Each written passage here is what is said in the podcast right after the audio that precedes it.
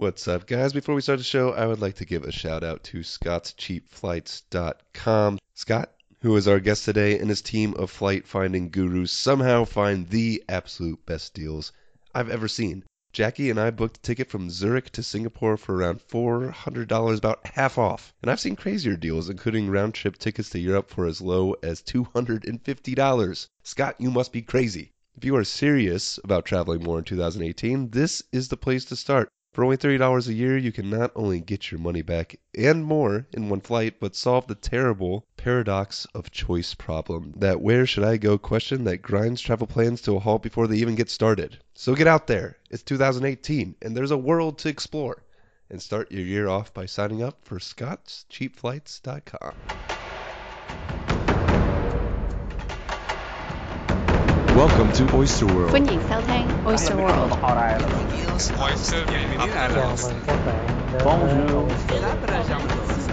Radio.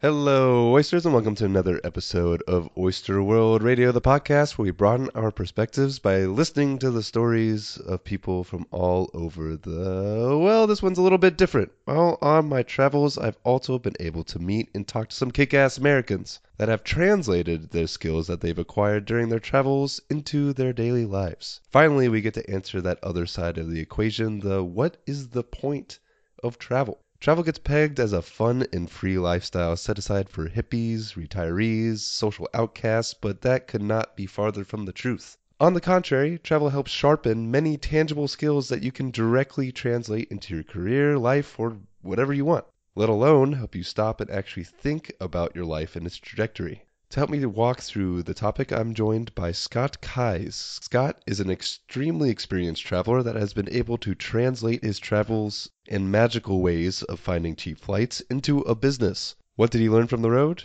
Guess you'll just have to listen to find out. Now on to the show.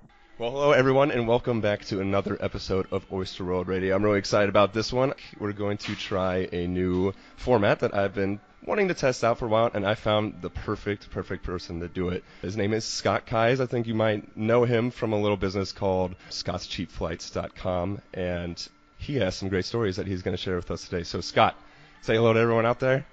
Hey everybody, glad to be here. Yeah, so when, when we're traveling around, we, we gather all these stories. We don't really get to unleash some of the crazy stuff that happens to us on the road. And that's exactly what we're going to do today. And I know a lot of people out there have been questioning, you know, what, what are the benefits of long-term travel? What does long-term travel really do, especially in a career-focused uh, society like the U.S.? What are the real benefits? And we're going to tackle one of those today, and one of my favorites that I have been trying to battle for the last 24 hours trying to find good Wi-Fi is improv.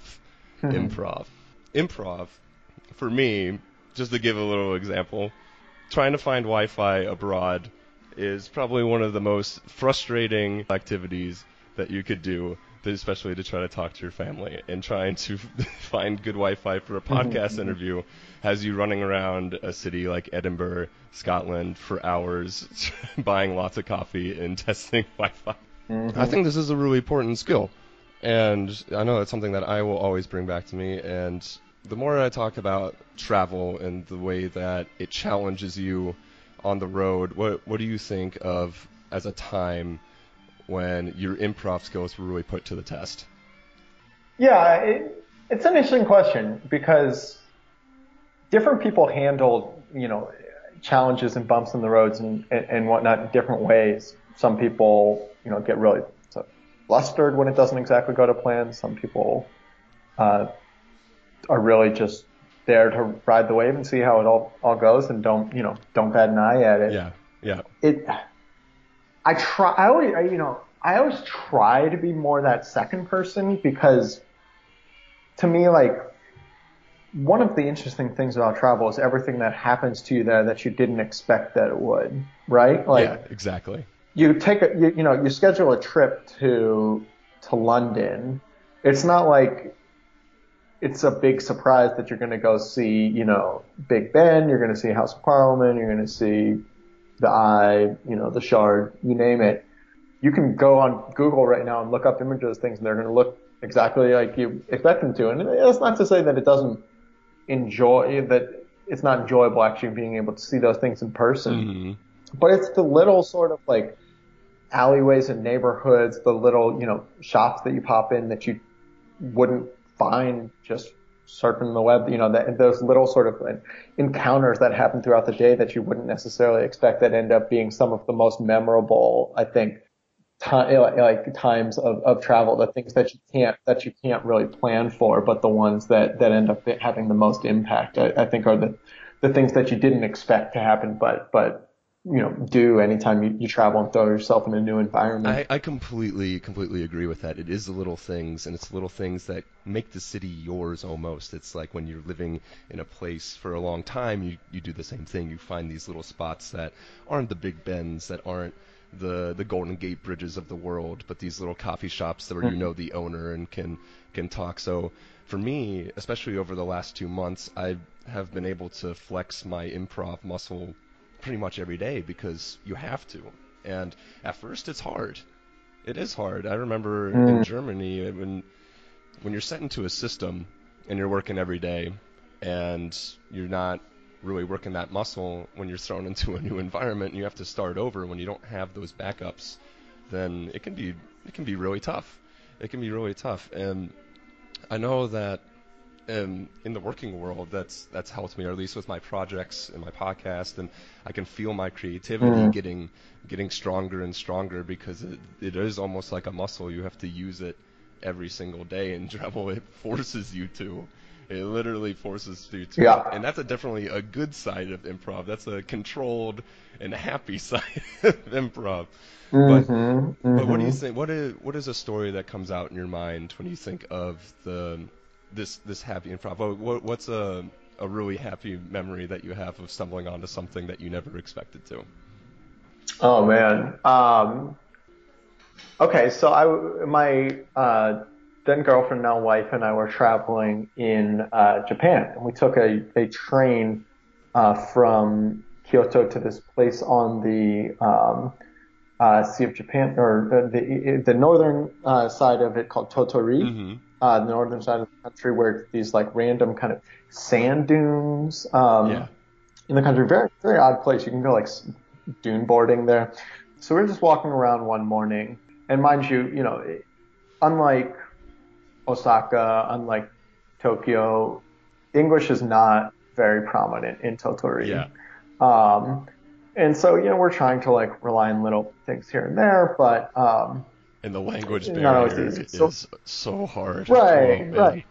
Exactly. Like like our Japanese is very very minimal.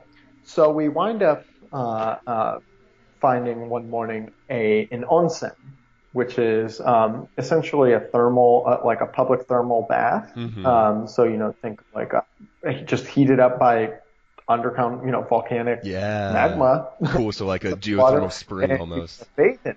Yeah, exactly. It's a hot spring. Um, and so in this town, there's they've essentially like created a a um, a building around it. You know, it's not exactly out in nature, but it's uh, uh, these public baths that you can go in. You know, you pay some nominal entrance fee and just hang out and bathe in the uh, in, in the kind of thermal hot spring. Yeah, sounds so. So, nice. uh, man, that sounds really cool. So we go in. You know, it's already this like really cool sort of experience. But so we get in and the workers are trying to sort of motion to us and they're saying, okay, you know, saying, pointing to me and saying like pointing to the left and then pointing to uh, um, my wife and saying like, okay, to the right. So we go in and, you know, in these types of situations when you don't know what's going on, you just try to like, what do you do? You look around and you see what other people are doing. You just kind of try to follow and emulate them. So I didn't, I had no idea what to expect. Right, you know, right, I, right, right. Like, do I get down to my like underwear? Do I go like do I go full nude? Like who knows what the deal is? So you know, I see uh, you know, like a few other guys there, and they're going full birthday suit. So I'm like, okay, you know, that's Might what well. we're doing. We're in Japan. You got to uh, go for it. Yeah. So you know, do that, and then you're like supposed to you you, you know you. You shower, you have a great time. You you like then you you go in the thermal bath. So it was very relaxing. I had a great time. I get then I get out and I talk to Anya and and, and she just has this like look on her face like, oh man, what just happened there? And so she like basically had the same experience of me of where she walked into the thermal bath and these, you know, just a handful of probably like mid, Japanese women, probably in their like early 70s or so, could just tell she had no idea what to do, no idea what was going on. You know, Yeah, like, yeah, Am. I supposed to walk? Am I supposed to like take a shower first? Do I like get right in the bath? What, what, Like, what is it? What's so the they just culture? Do basically ended up like, right, just like through hand motions, essentially, all six of them just started like. Get, like washing her and bathing her and showing her like how it's done and then like like, like and she's just in this moment it's like oh my god like look, think of where I am in the world right now in this like random part of Japan where I've never been And before can't speak these like English random either. like so yeah, just six or seven women are just like washing my back, and I am, and like none of can can communicate, but we all just kind of like, oh, this is kind of like random and cool, and then like And this is you know, those types of stories, are some of the most memorable, even though we. Uh, obviously, it was something that we never would have expected or been able to Oh, plan for. absolutely. And I mean, I I love those moments. I've been getting a more and more of this where you just sit back and you go, where where the hell am I right now? You just kind of question mm-hmm. everything for a second. Like, hold on, I'm halfway across the world and these 70 year old Japanese women are bathing me and we can't even speak. This is amazing. Right, absolutely. and that that is something that I really ran into and really helped me with my improv is the language barrier. The language barrier is a beast. I didn't mm. quite I knew it was going to be hard. Everyone knows it's going to be hard. When you're in it, very different. And I'm sure you've been to a lot of places and there's no possible way you could have learned every single language. Hmm. and for me, I know it felt like every single one of my social tactics, I would say, every one of my ability to make friends and connect with people was just thrown out the window. Like, oh yeah, these have been developed hmm. for the last 25 years. You can't use them anymore. Good luck. Now order a beer.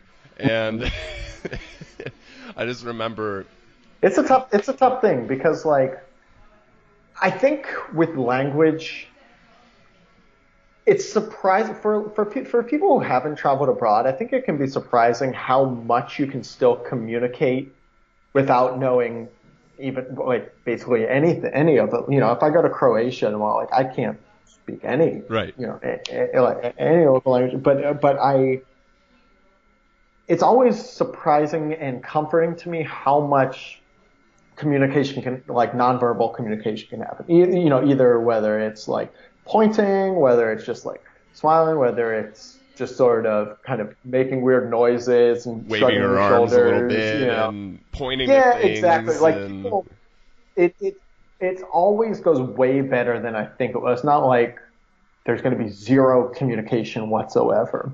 At the same time, what I think is can be most difficult, especially if you're moving to a new place where you don't speak the language and you know going to be living there long term, is like while it's easy to sort of bridge that that very basic communication gap, it's really difficult to bridge the the greater one where you're actually Yes. communicating in a nuanced way. in, a- in a Because, like, connection-worthy way where you actually get to know each other. yeah, so like I've been working my Spanish for years, and I can get you know it's to a point now where I can like speak decently, but I still like basically for any given thing that I might want to say, you know, I could say it ten different ways in English, but I only have one way to say it in Spanish. Right. And so like you you end up losing a little bit of your personality when you don't when you don't have those different nuances and those subtleties that you're used to being able to make to convey like who you are. You know, I say this type of word or this type of like intonation or something. Right. If you only have one way to say something, it's a it's a lot more difficult to sort of let your personality express itself. That is a Uh, uh, really, so I think good it- point. long on a long Yeah, that is a really, really good point because that's something that I I've run into too. I guess I haven't really been able to put into words, and you put it perfectly. It's almost as if a part of your personality isn't there. Your little jokes that you've refined over the years, talking Yeah. to your friends and talking crap with your friends, is just not there anymore. You you don't have the words to say that. But on the other hand, you have to get really creative. Maybe you don't know the word, a very complicated word, and then you talk around it until you finally get to Yeah. the other point. You do have to get very You creative. get very It, creative. it just it tends to be just much more like language tends to be much more sort of functional and factual uh, you know, when you're just sort of starting out, you say, you know, that apple is red. Like, where is the bathroom? Yeah. You know, and not like, hey, you know, what, like, do the, do the apples, like, are they tasting good this time of year? Like, are they usually coming in, you know, to season around now or is it later? Like, though, you know, those types of things that are actually interesting conversation Right. are much, much, much more difficult to convey. But there's something to it. I mean, language is really hard. The language barrier is really hard. But I know I learned a lot about myself too, going through that process. Mm. And you you really look at what you say to in English again. Once you're trying to dissect a new language and find words and almost build what you say in English in a new language, it's really interesting to see and really dissect what you say in English. It's almost like a reverse engineering. Uh, in my mind, anyway, it's kind of how I picture it. It's like, okay, well, this is what I say in English, how, and this is my personality in English. How do I convey that? And that process is really, really interesting. It's um, yeah. it's really helped me refine my speech too. I I used to say like all the time, like a 17 year old Cali girl, and now I've kind of uh, phased that out a little bit because I'm much more aware of what I do or what I speak and what I speak because of the language learning process, and it's been really rewarding at the same time. And I really recommend everyone to do it. But uh, did you see, would you say that's about the same experience you had in Spanish, or did you have a different experience when you were learning Spanish? it's it was difficult because it's it, it- look i've never run a marathon but from what i hear from people who do or run like really long distances essentially you're everybody who does it at a certain point you know whether it's mile 10 whether it's mile 20 like who knows you're going to hit a wall at some point the only thing you can do at that point is it's just sheer mental, like just to keep going. And I think of language sometimes as a similar sort of endeavor where I, it's always going to be much easier for me to revert to English no matter what I'm doing, you know, to find, like find an Right. English speaking crowd to hang out with them because like at any given moment, that's easier, it's more comfortable, I'm Right, happier. exactly. But like in the long run, you know, forcing myself into those uncomfortable situations is the only way that I'm going to actually get good at this. And so it, it, it you know, it's a real sort of eat your vegetables moment that is, I like that a lot. I think I we like can all know, we can all know it, but it, but it can still be like difficult to, to put into practice. I mean, I don't, there, you know, basically everybody in the world would love to, to be able to speak other languages. I mean, that, you know, of course, but it's just like, who's willing to actually put in the time and work and effort to, to make that happen? Exactly. Uh, uh, yeah, whole different question. Exactly, and you know maybe travel is the the kick that you need because I know I was practicing a little bit of German here and there back in the states, but when I actually went to Germany, like oh wow, now I have to do it. Now I have to do it. So that's mm-hmm. another way to, you know, almost force yourself, put yourself in uncomfortable situations where you you must learn the language, otherwise you can't speak to your relatives or make friends that mm-hmm. easily or or anything like that.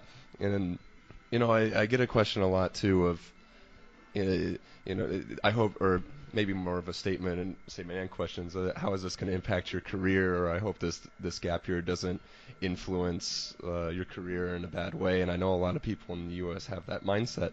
And just from the, the going back to the improv, improv alone, I know that I can come back stronger because I've been in the workforce and now I've come here and I, I tell you what, I've been flexing my creative muscles more every day here than, than anywhere else. And part of it is every day wandering around trying to find these new spots, trying to understand what's going on and navigate a new city.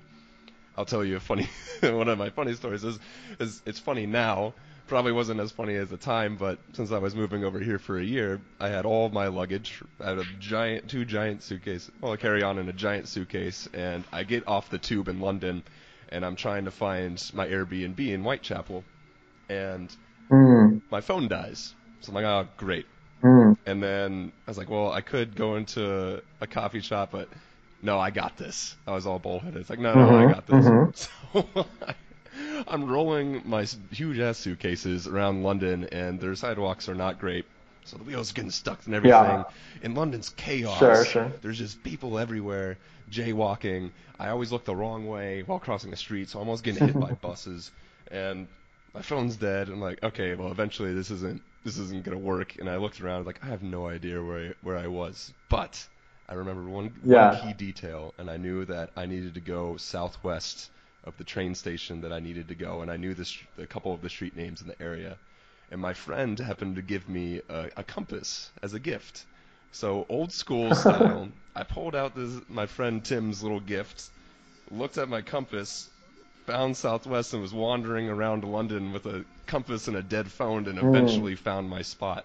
And those are the moments Mm. when you realize, man, I'm kind of badass. I can figure stuff out. Yeah. Even well, that, those are the those are the times that are most memorable, right? Like the things that you didn't expect to happen. almost the struggles. But you still, like- too. the struggles are Yeah, really find it and fun work- and work through. yeah, once you once you get through Yeah. it. But what about you? What do you think? Yeah, I mean, like I, that? that, that's what I always remind myself when like things aren't going according to plan when I'm traveling. Is like this is going to make a good memory someday. You know, it keeps you like going oh, through the man, moment. remember that time That's that for sure. You know, remember that time I got got arrested like in Thailand or something like that was crazy. Like you know, like like stuff like that. Well, you can't It's, just um, say that you got arrested in Thailand and not tell the story. Oh no, no, I did. I, Oh, okay, you trust didn't. if I if I did, I wouldn't be talking about it. But no. well, what is what is a really great story that you had that things didn't go so great, but now it's one of your favorite memories? Oh man. Um, okay, so one time I was traveling in uh, right after college. You know, did the sort of traditional backpacking around Europe, and I I went to I was in Portugal. Mm-hmm. Um, just having a bad time. I hadn't slept well. Like like I just uh, it- like it was just a series of just uh, of unfortunate event after unfortunate event. I, I like couldn't I, I like didn't have my ATM card wasn't working. My phone wasn't working. Like nothing was happening good. Just one of So I those was like, days, all oh right, boy. screw this. I'm just gonna- like, I'm done with this. I'm just going to take a um, a bus down to the southern coast, uh, um, city, a small city called Faro. And so I show up um, to take a bus that was supposed to leave at 2 a.m. and get in, you know, 7 in the morning or something. I showed up to the bus station early because like I, I was done with Lisbon. Like it was just uh, bad times all around. And so I show up there like five hours early, and lo and behold, my 2 a.m. bus was canceled. Oh Which I had a no. ticket for, it, but they're like, okay, can you know, Leco, oh, you made it early. You can still get on the like 9:30 bus, the last one of the night. So rather than like trying sticking around in Lisbon trying to figure out like where to stay at night, yada yada, it's like, all right, whatever, let's just do it. Let's just So get get on of the 9:30 Yeah. bus, and I arrive in Faro, this just like sleepy little southern Portuguese beach town at like 2:30 in the morning. And mind you, this is before smartphones. This is before Airbnb, like any of that Yeah, stuff. yeah, yeah. I didn't have any reservations. I didn't have a map. I didn't know where the hell I was or where where to go. And so like I sort of wandered around for a little while, like figuring, okay, maybe like a hostel somewhere is open or something. Couldn't find anything. Nothing had open doors. Like it was dead. There There's was nobody. nothing awake. There's so nobody there. after like 30, 45 minutes, yeah, it's just a matter of like your kind of survival instincts thinking like, oh god, where where am I gonna stay tonight? And so, you know, just trying to think like I have this big backpack, trying to figure out like, okay, where can I go to not be mugged? so I decided to find like the most kind of brightest, most most wide open place uh, I could find, which was the marina. You know, under like a bunch of street lights and stuff like that. So I just like went and kind of so slept, uh, not even slept, just like laid down under a street light in the marina Oh on top God. of my backpack to make sure it didn't like stolen in the middle of the night. Didn't even end up sleeping, maybe like 20 minutes or something. And then at some point, like started, you know, some policemen came came up and started just like, like, it felt like they were harassing me. Maybe it's just because I couldn't understand what they were saying. Yeah. I think they were just telling me to like move move along. And you know, I knew like a little bit of Spanish, but not even that much at the time. So I kept saying like, no hablo portugués, which I didn't realize in Portuguese you have to it, it, like the verb isn't the same. It's not hablar, it's falar. So you have to say no falo portugués. I oh didn't know my this. god! So this I'm is like, just you're not gonna there's police harassing like, you in oh, the right, middle of this town, but nothing's awake. You have nothing to stay. You're in the middle of the night. You're sleep deprived. It was it was horrible. It was horrible. But you know, it, then like slept just kind of in a park in the middle of the uh, uh, um, in the middle of the town the next day with one arm through my backpack, and then like you know, it was not fun at the time. It was pretty rough. But at the same time, now I'm like, wow, I was kind of crazy that time. and Just like slept, slept in in a, a park in the Portuguese middle of- of and like Yeah, Yeah. and that's um, that's something that you'll ever you'll always take with you, and it's it, it- Mm. it's something that travel. I think travel is the only thing that can really do that because it puts you in those situations. Uh, You're not in the comfortable situation of your apartment and a job, and something goes wrong at the job. You can still go home. You were homeless for a night. You didn't have to be, Yeah. but it was just a situation that happened. But then you got that perspective at the same Yeah, time. and I mean it was fine. And but now, but now, like you know, anytime kind of travel snafus like that happen, I always try to remind myself, like, all right, you know, it's gonna make up for a funny story someday. Like it'll be a good little Right. party gag. Uh, uh, uh, even if, even though it Yeah. sucks right now. I feel like that's a really good story to to start to close it out and um, to end to end the episode. I think maybe just give an example of something that you know, like you, you take away from your travels. Um, I know for me, as an example, I know that I will never ever take for granted again a strong Wi-Fi signal and how important that is to communication and running uh, s- smoothly in in life. And I think over the last two and a half months, gratitude is something that I've really instilled in myself into this, the small things. It's actually made me a lot happier. Maybe just even having a roof and being able to schedule having a roof. Because sometimes you don't. and gratitude for me is something that I've taken away from the last two months. And for you and all of your travels, and you've been to so many places over the world, but what's something that you've really taken away from it all? One of the cool things that I like from being able to travel is learning things that you had taken for granted in the U.S., living in the U.S., um, and giving you a, a, a sort of reappreciation for those things. So, one uh, example that comes to mind is I'm you get very used to in the U.S. being able to okay, you know, I'm hungry for lunch. What am I going to eat? You know, especially in a new city. I don't know. Like, let's maybe let's Google a little bit. Let's pull up Yelp. Let's like figure something out and and see what other people say is good, and, and you know maybe go try out somewhere there. Yeah. In a lot of other countries, you know, maybe a little bit less so in like Western Europe and places like that. But you know, I used to live in Oaxaca in southern Mexico Yeah. there's it's just not a way that people tend to communicate information quite as much. You know, you, like there's not like a ton of review sites. It's not like everything is instantly, you know, searchable and findable like through Google. A lot, you, you have to do a lot of check, like, uh, uh, um, like get air and gas, and you have to Right, right, uh, right. Uh, ask around a lot. You have to be willing to sort of take more chances and figure things out on your own in person. And so like, well, it's not, I, I- I'm not saying like normatively one is better than the other. Yeah. It was definitely a sort of reappreciation for me that I know for me, I like to be able to just be like, huh, I want like, you know, I want some really good sushi. Let's just, let's pull up Yelp and see like where, where's there good to eat around here. And, you know, it, when, when I just, sort- you, it's easy to sort of remember, to sort of think that you can do that anywhere. Right. And, and remembering that that's not always the case. Uh, uh, it's, it was a, definitely a good reminder for me a lot of times yeah, when I travel. I, it, you nailed it. You appreciate it more. And then when a search does come up on Google with a lot of reviews, and you go, "Wow, that was really cool," because there was a long time where I didn't Mhm. have that. Or Yeah. in Germany, being able to pay with credit cards, and then having to manage cash all the time. I will never take having to swipe my credit card and then be done with it. Take that for granted ever again, especially when I go back. Yeah. And I think it, it, Yeah. for me, it's definitely made a, a happier lifestyle already.